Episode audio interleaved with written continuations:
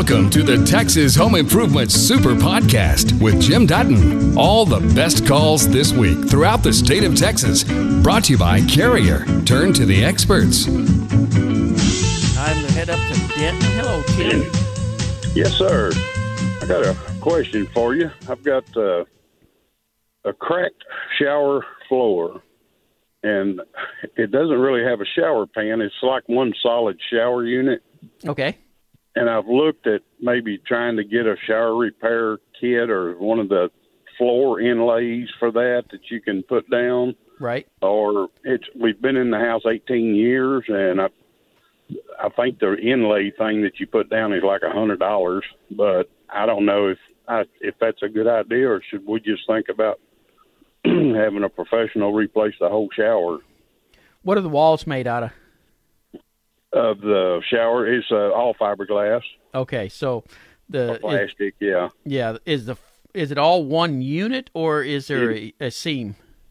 no, but it's the- all it's all one unit. There's Okay. not a seam between the floor and the the walls. Yep. If if So- that floor has cracked, uh, it's it's time to replace the whole thing. Okay. So you don't think the inlay or something like that would probably just a, that would be a temporary fix, maybe? It, it not even. Uh, Not because, e- okay. Yeah, you know, because then you're trying to seal it from the walls, and it Right. it's it just doesn't doesn't hold up. Okay. So just time to replace the whole shower, I guess. Yep. And do you have any recommendations of who we could use for that? But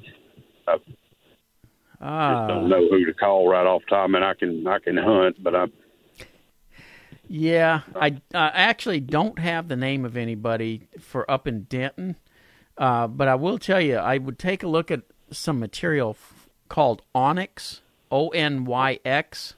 okay.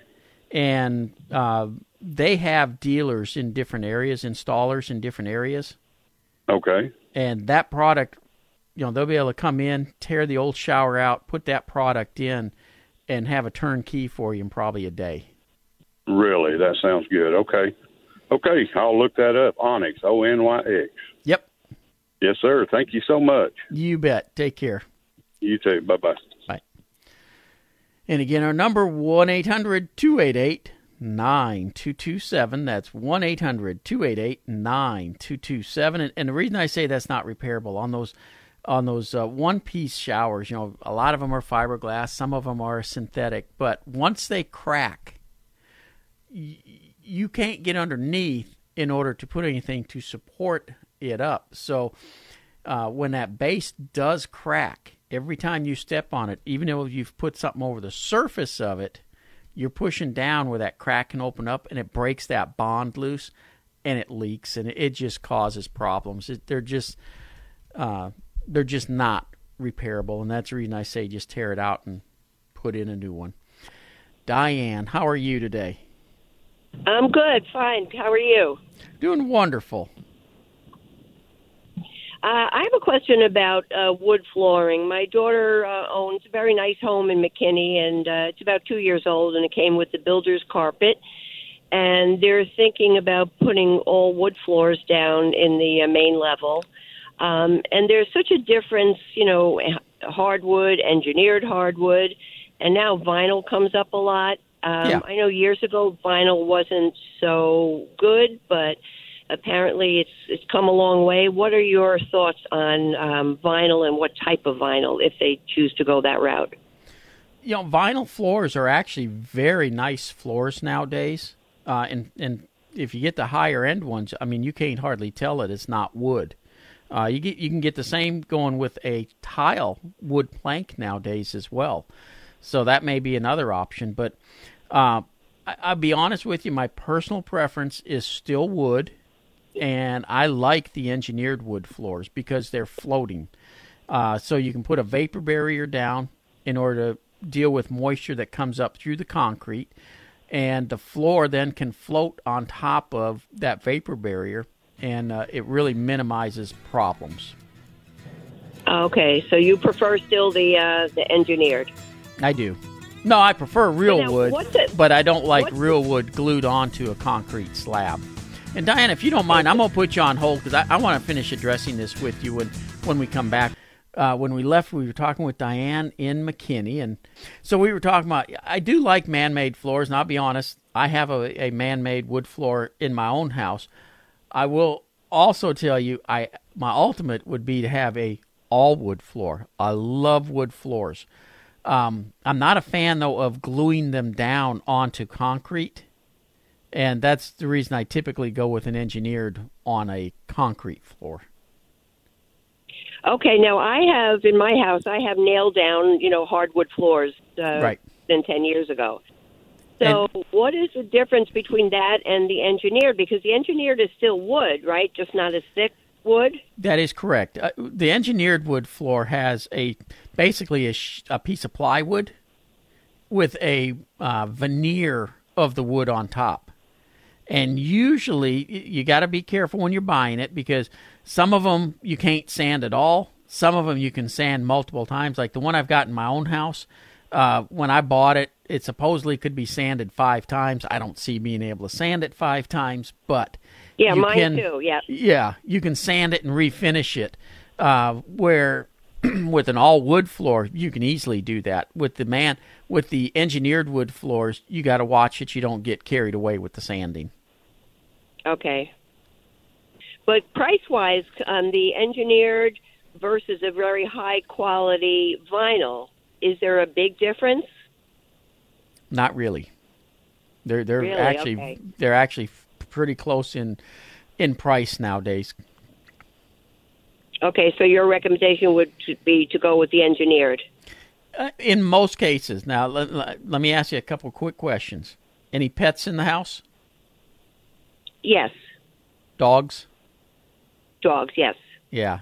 See the, those uh, those vinyl plank floors, they actually will hold up better to the dog nails and stuff than a wood floor will.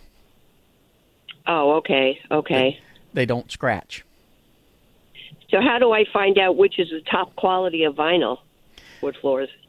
Oh, uh, you know, a lot of times you can tell by the, the even the brands and stuff, but the thickness and and how rigid it is. Um, Wilsonart is one that I've used that I know is is a good brand. But if you go by one of the Floor and Decor locations, and I know you have Yep. one out there in McKinney uh, that I've been to several times, they've they've got some of them. Okay, wonderful. Thank you so much for your help. Appreciate it. You bet. You take care. Thank you. Bye bye. Just a reminder it's a huge help if you subscribe to, rate, and review the podcast. It helps people find us. I have a small stone pad that was added to the back of my house. What was used was flat stone that was placed on the ground and then mortared together.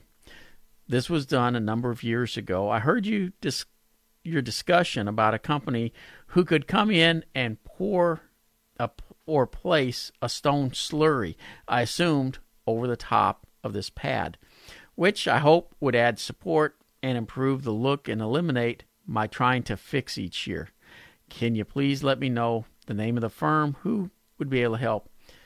Okay, what you're talking about is Create Stone, and honestly, it's not going to fix what you're asking about. That base pad that you have down right now, that is the that would become the the base of whatever they were going to apply. And so if your base is moving, it's going to continue to move and their their material just isn't going to change that. If you want to do it right, what you more than likely need to do is take that out completely and pour concrete base down for what you're needing to do because you can take that down into the ground a little ways. That will help stabilize it.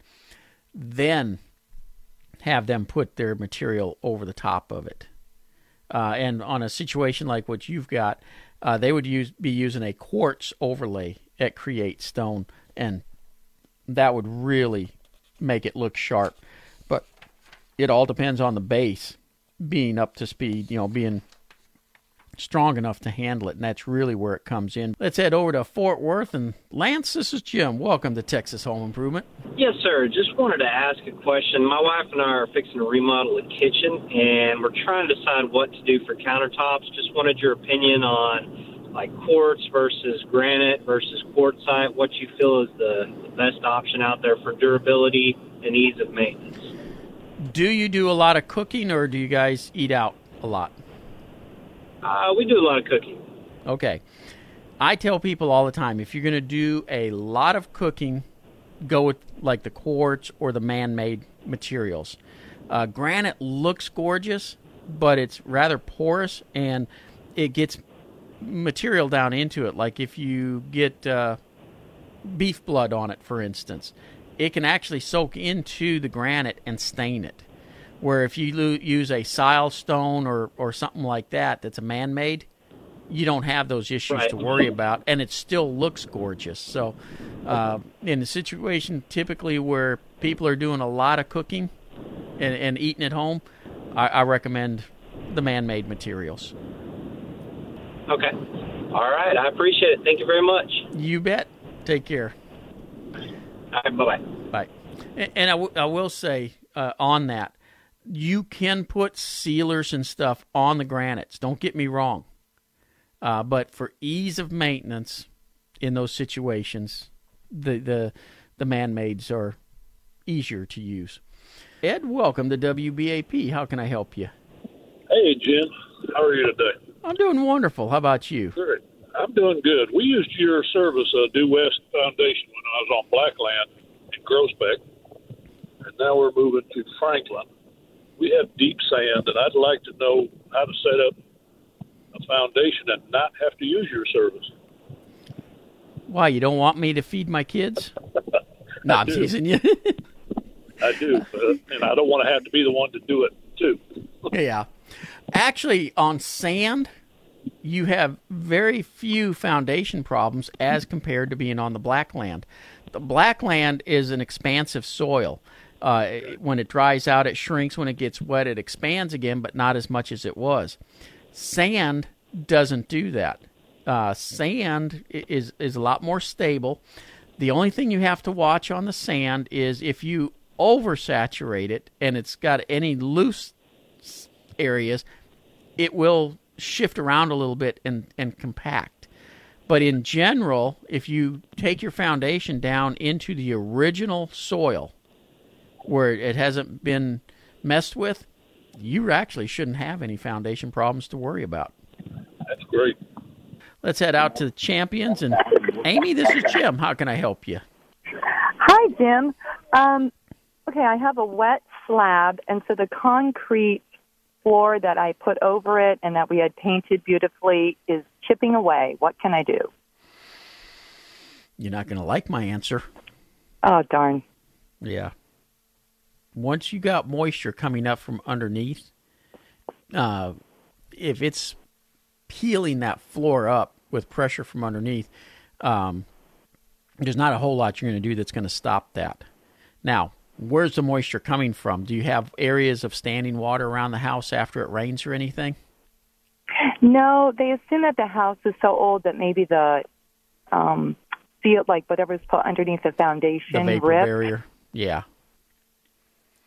Yeah, and, and engineers love to blame it on that, and that's not what the those that plastic was originally for. It was to keep the the soil from taking the moisture out of the new concrete so fast and drying it so fast that it cracked. Uh, but now we use it as a moisture barrier as well, and it don't do real well at that.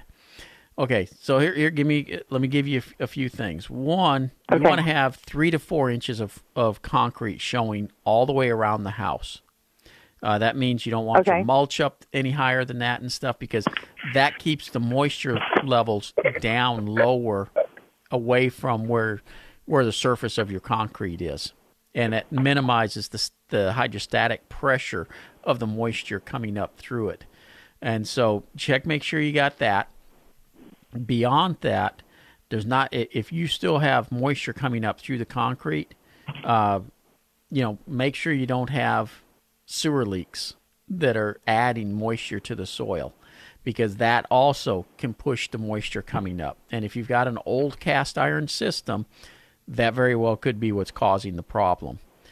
Beyond that, you're going to end up putting a new floor over the top of that. So, what are my options? On flooring? Yeah. Uh, obviously, you can go with a carpet because uh, the air conditioning will keep the carpet in good shape.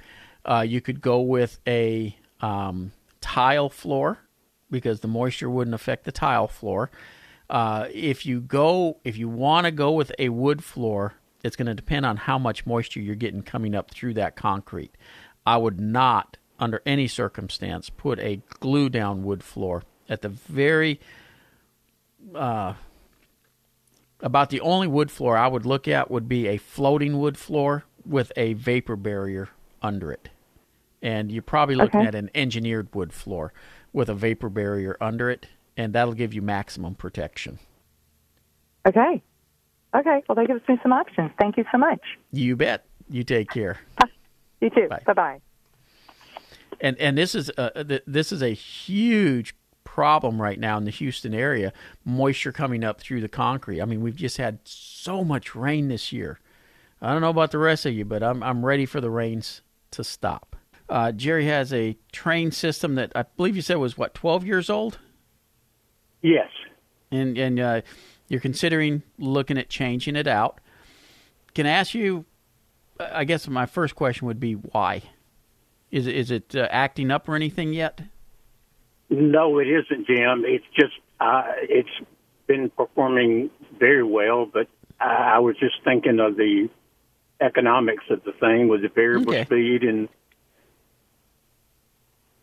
And I will tell you, those variable speeds are amazing. I mean, you don't uh, in, in normal operations, you don't even hear the thing running hardly.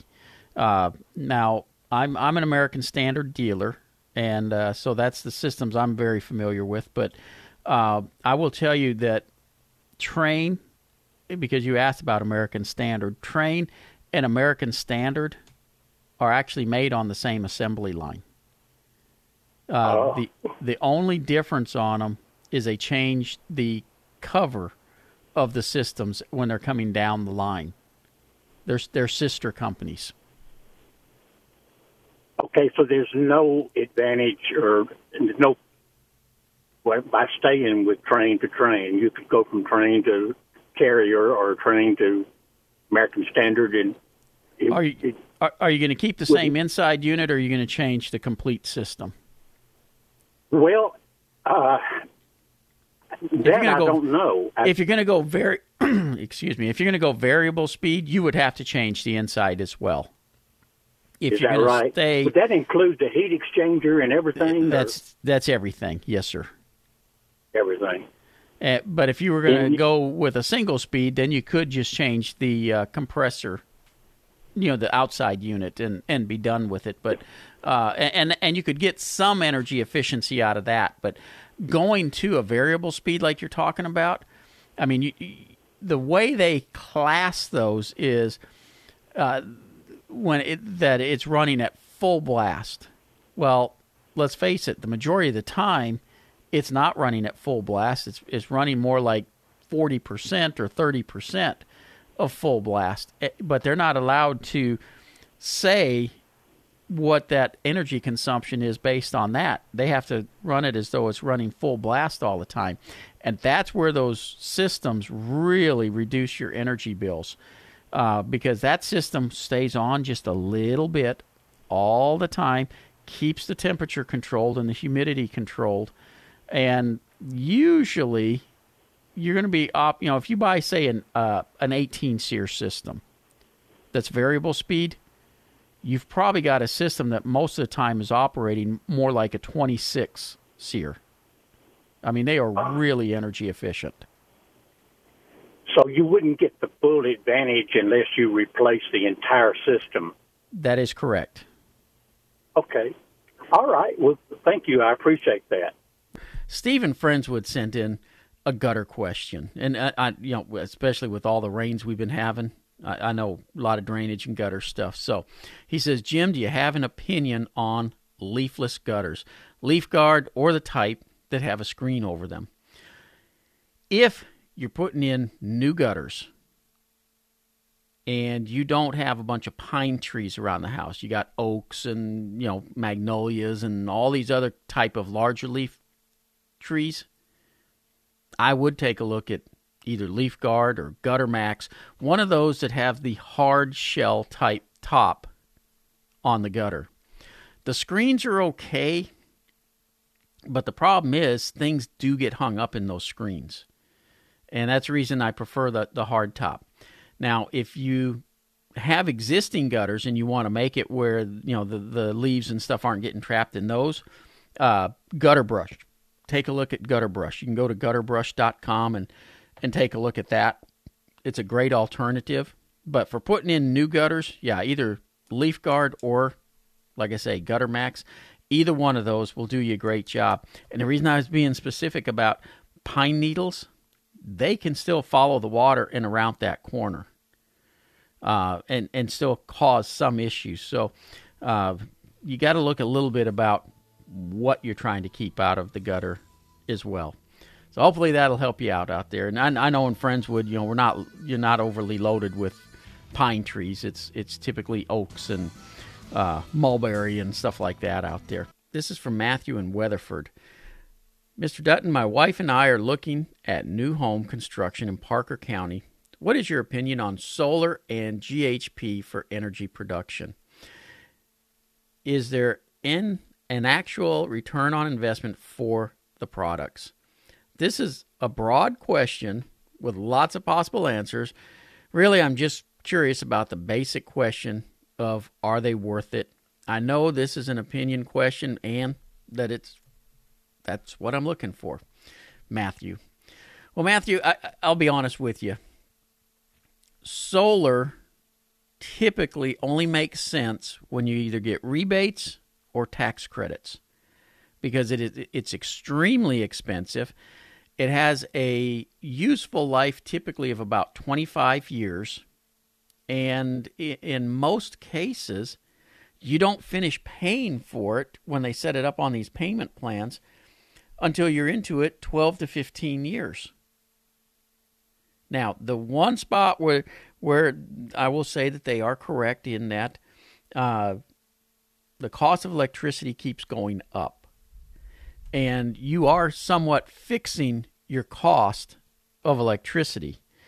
But eh, are you to truly be saving enough that offsets the cost of these products? Well, yes, you normally are at a break even, break even, break even for several years, and then you do start saving a little bit only because the cost of energy keeps going up. Now, I'm not sure which part of uh, GHP you're talking about because you know geothermal air conditioning is a good example. It costs more to put in than a regular air conditioning system, but it lasts longer. Uh, you know, regular air conditioning systems they typically tell you 10 to 15 years. Well, on a geothermal system, your, your average life is a lot of times 25 years. So it's going to last a lot longer, even though it does cost more. And you're going to save quite a bit on the energy bill because you're typically not running a compressor for cooling and all that stuff. The geothermal is, is cycling, and so you're running a pump and blower motors, and and uh, so uh, are they cost effective? In a sense, they are, but they do cost more up front, so it takes longer. Again, just like on solar, to get the return on investment. The bigger problem you run into these things is there's so few people that can work on them. And that's really where we're running into ma- major issues. Now, on solar panels, you know, there's a lot of companies who can work on them, but the issue you run into those is every time you got to replace a roof, if they put it on the roof, all those panels got to come off and then be reinstalled. So if you have the option to put them out in a yard or something, I would take that option uh, over putting it on the roof because then you don't have the reoccurring expenses of removal and replace, you know, reinstallation. Uh, but in general, look at your rebates and look at your tax credits. Apply that to it, and usually you come out okay. Uh, without those, a lot of times you're upside down. And then it's just there to make you feel good that you're helping the environment. This comes from Edward, and he says Can radiant barrier be used on exterior walls that already have Tyvek installed? Absolutely. Tyvek is not anything that is a energy barrier, it is a vapor barrier. Uh, and basically, what Tyvek does is if it rains, it's not going to let the water through. But it does let humidity pass through it, moisture pass through it. So a house can still breathe. Um, you know, uh, in northern states, they use plastic. We can't do that here because the plastic would sweat. Uh, but the Tyvek still keeps the rain out and keeps water out, but not the vapors. And so, yes, a radiant barrier absolutely can still be used. Make sure it's a perforated radiant barrier, though, because that same issue as far as sweating, if you don't use a perforated radiant barrier, you can run into that type of issue.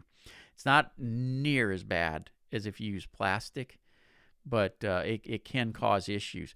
If you want to talk to somebody who really knows radiant barriers and everything, uh, call the folks over at Energy Q Radiant Barrier. Talk with Mark Delgado.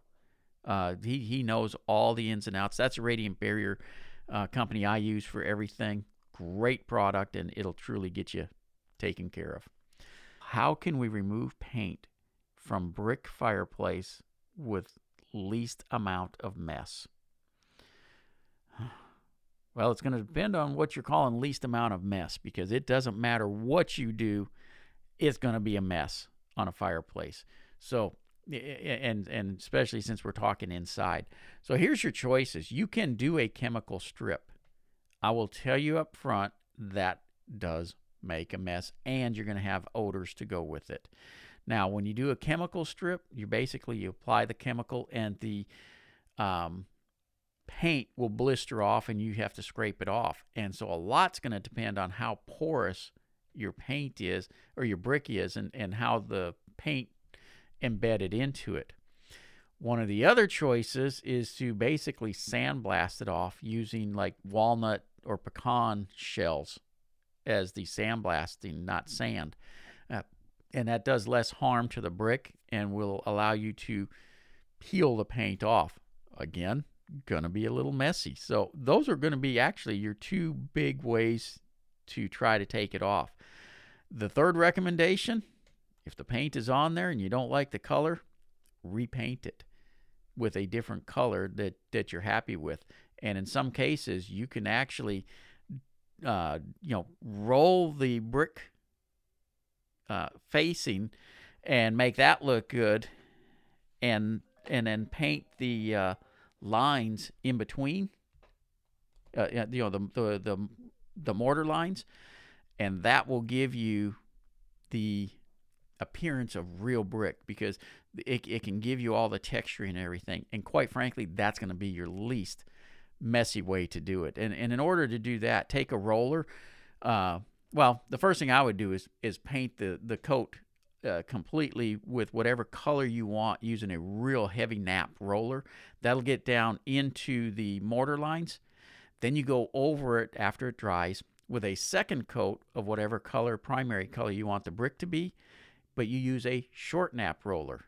And that'll give you the ability to have the, the dual colors without having to do a bunch of hand work. Hopefully that helps you out. You've just heard the best calls and questions from Texas Home Improvement. For more information about our show, go to thipro.com.